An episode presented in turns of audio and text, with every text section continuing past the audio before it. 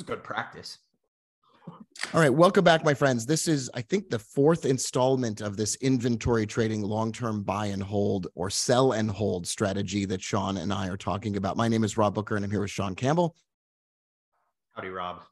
The author of Inventory Trading, available on Amazon. When did you write that book? It's years ago now. Uh, it was on parchment paper. Um, I think it was in hieroglyphics, and it had to get translated. So, um, no, that was like 2014, so eight years Yeah, ago ish. Yeah, it was a while back. It seems like it was just yesterday. Okay, um, we're we're talking about long-term buy and hold, sell and hold strategies. Now, for years in the 2000s, I was invited to speak at a conference in Barcelona held by fxstreet.com, which now that I think about it, probably would be willing to host this podcast as well. And I just I didn't even think about that. But those are uh, our old friends at fxstreet.com would hold a conference in Barcelona.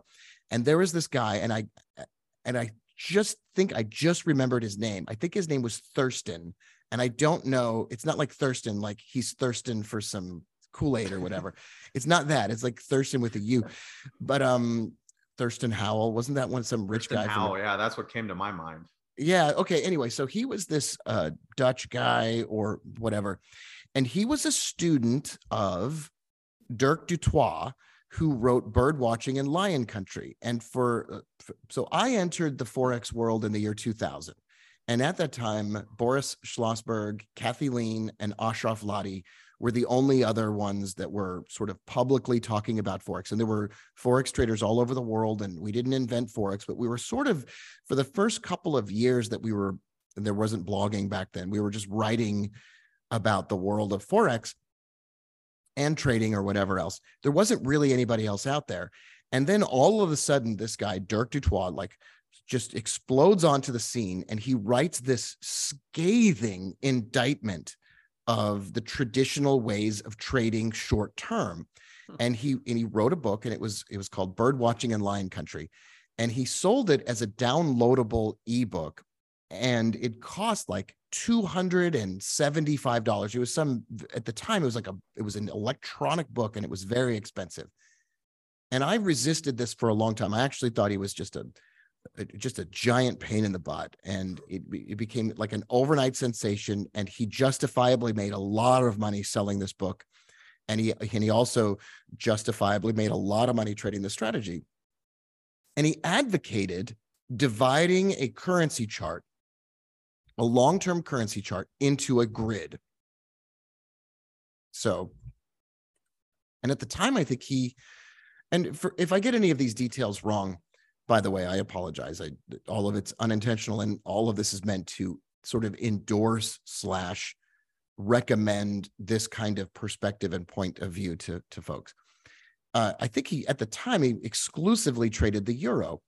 And it was fascinating because what he did was he would divide the euro into a grid. So he would place you know a level at a recent low and if you're watching on the Spotify video podcast or YouTube or whatever else, I'm just drawing lines on a weekly euro chart and at places where the euro tended to start and stop and halt. And I'm just, I've, I've moved all my old lines and I'm moving them back.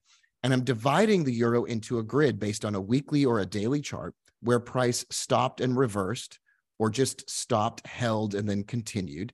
And these are levels. And I'm a, a, massive fan of the statement that all market activity is a financial instrument moving from one level to another. All of it can be reduced to that. We're either on the way to a new level, higher or lower, or bouncing off of a level and returning to a previous one. And there are no exceptions to that. And that's my opinion, but it's a, I will I will defend that opinion to the death. Well, Dirk du Toit is this, he wrote this book, Bird Watching at Lion Country. And if you can find the book, I still recommend it. And if I can find him, I would have him on the show.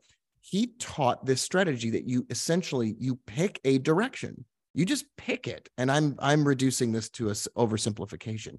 And then you trade the euro in that direction with a middle line being the separator at which you know you're wrong, quote unquote.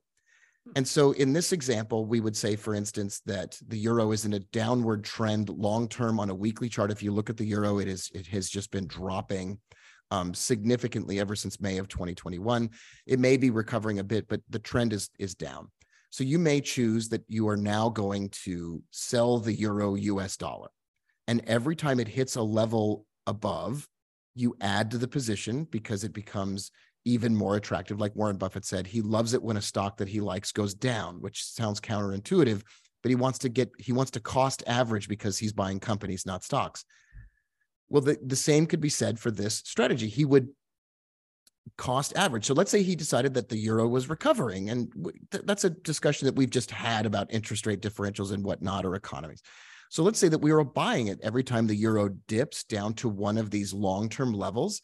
We would buy it and then hold it. And eventually, as you have discussed, you eventually have created an inventory of euros. Your, your average price is low and when the euro does recover and jumps you get it you you basically have tons of inventory available to dump off and sell when other people want it you're essentially a market maker you're essentially a market maker. You're the other side of the trade that nobody wants. In in so right now as tesla is dropping as we speak and apple is dropping as we speak somebody has to own it.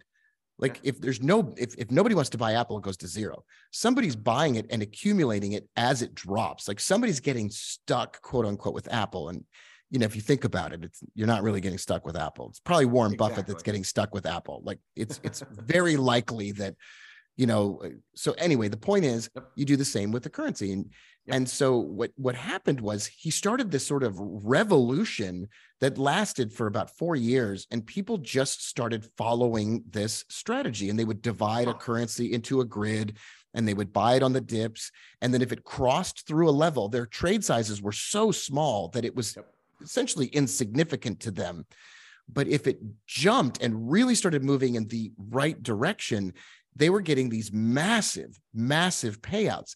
And Thurston, every single year, uh, FX Street would run this competition. It had a really significant prize, like that, like I think it was five or ten thousand dollars was the prize, and it wasn't even close. And so I went to the, I was speaking at the conference one year, and I was tired of seeing this guy, and he was just, he was like he was arrogant and he, you know, he deserved it. He walked the walk and could do whatever. And so he was finally asked, like, what's your strategy? And that year, Dirk du Toit was speaking at the conference, and he said, "I owe it all to this man." It was the, it was the biggest ringing endorsement you ever got of anything. He says, "All I'm doing is trading the grid strategy from Dirk, from bird watching in Lion Country," and nobody paid attention for the rest of the conference. They waited for Dirk du Toit to speak. And then all he did was just rail against the traditional methods of trading, tell everybody they were idiots, and show people the grid.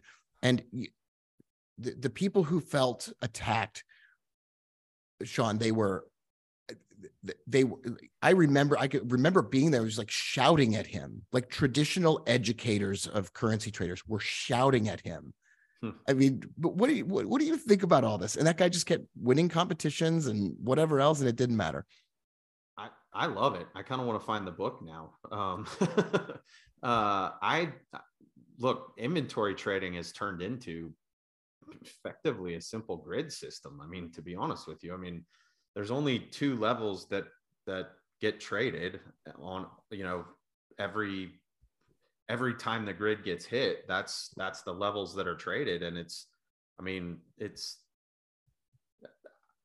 it's so easy to just to just break it down like that. And it makes so much sense because, like you said, there, there's look, there are daily levels, there are weekly levels, there are price levels, there are there are a million different levels that you can choose from. They're all they're all legitimate levels, right? They're all um, yeah. places where a lot of trading has taken taken place, and they make it they make it a good place to take trades. You just have to have some kind of a preset system because I mean, like you know, one of the biggest problems that I always have faced in trading is I'm like a drunken monkey most of the time, right? Like if I if I don't have a, a, a strict set of, you know, I'm trading here, I'm trading here, I'm trading here, then I can just I'm really good at pushing buttons, Rob. So I'm yeah, right. Really yeah. good at it. Um, but that's not what makes me money. So um, yeah, I love the grid system. I mean, it's it just breaks it down and makes it so understandable to say we're going to trade these levels this is how we're going to trade them and we're going to let it work it's it's you can't find the book. I don't know if you could find the book. You can find websites that describe the book. I don't know where this guy went. I, so he was from South Africa, and I don't remember where he went or what he did. I do remember that he he didn't want to be famous. Yeah. And people and people got mad at him for that. They they accused him of lying about that. And I and I, I think he was actually telling the truth.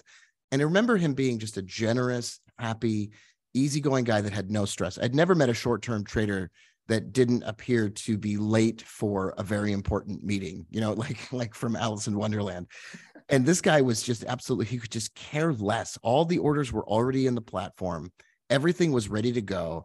Nothing was left to chance. And if it didn't work, it didn't work. He avid he advocated never using leverage at all. I think it was no leverage. It may be that he used some leverage, maybe a small amount. Um, leverage in forex can get pretty ridiculous.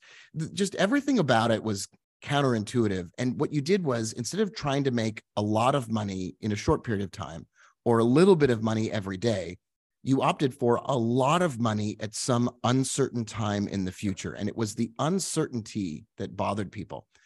And it was yes. the lack of activity. There was no job for an educator. There was no job for a guy running a trading room because there was no there was nothing to do except for wait for it to hit a level. I mean i think it, i think we could start like an inventory trading room. I think we i think a lot of people could benefit from a weekly conversation about where the levels are and seeing what the account looks like. And and there's like this is a conversation for another day but there's both in the stock world and the fx world there's a hedging portion to inventory trading as well that minimizes your risk and allows you to um, be more active with the portfolio. So yeah, All right. Definitely. So let's kind of preview that. And if we can find, so t- two things. Uh, one, Shonn, I will look for a copy of Bird Watching in Lion Country. I will find it. And then would you see if you can find an email address for Dirk and then email us both? And then I'll look for the book and uh, then if we can find and i'll look back in my email as well i'm i'm sure we corresponded for a while but this is like 14 15 16 years ago. Wow. i would love to have his perspective on things. It would be interesting if like benjamin graham didn't benjamin graham at the end of his life go you know basically this doesn't work anymore. This this whole thing i came up with this intelligent investor i don't remember did didn't wasn't there something along those lines? I think so I think, think there was so. like a retractment of it, and yeah. I don't know if he was eh, being eh, held kidding. in North. Yeah, like he was being held in North Korea, or I don't know what it was, but um, so there. The, the, I remember there being some element to this where the the currency trading world went through a giant upheaval, like a central yes. bank decision, and people yep. who had traded with a lot of leverage. Yep. You're going to get rocked on something like this if you don't have exits and whatnot. However, like I I worked with a guy I can't remember I can't remember what he his name was Adrian his real name was Adrian but he had a he had a screen name in the room. He traded this strategy all the way through the Swiss National Bank's unpegging. See that's he, incredible. and he rode the whole thing. Like he yep. it dropped a thousand pips. He rode that whole thing. I watched in my trading room over the course of 16 months and he was like well, okay now I'm out. Yeah. Like he rode that thing all the way through and it didn't bother him because he hadn't he made a lot of money yes. because he bought the dip when everybody was just screaming and running for the yep. exits. So yeah. uh, uh let's when we come back another time we'll continue this discussion. I love this long-term conversation of long-term trading.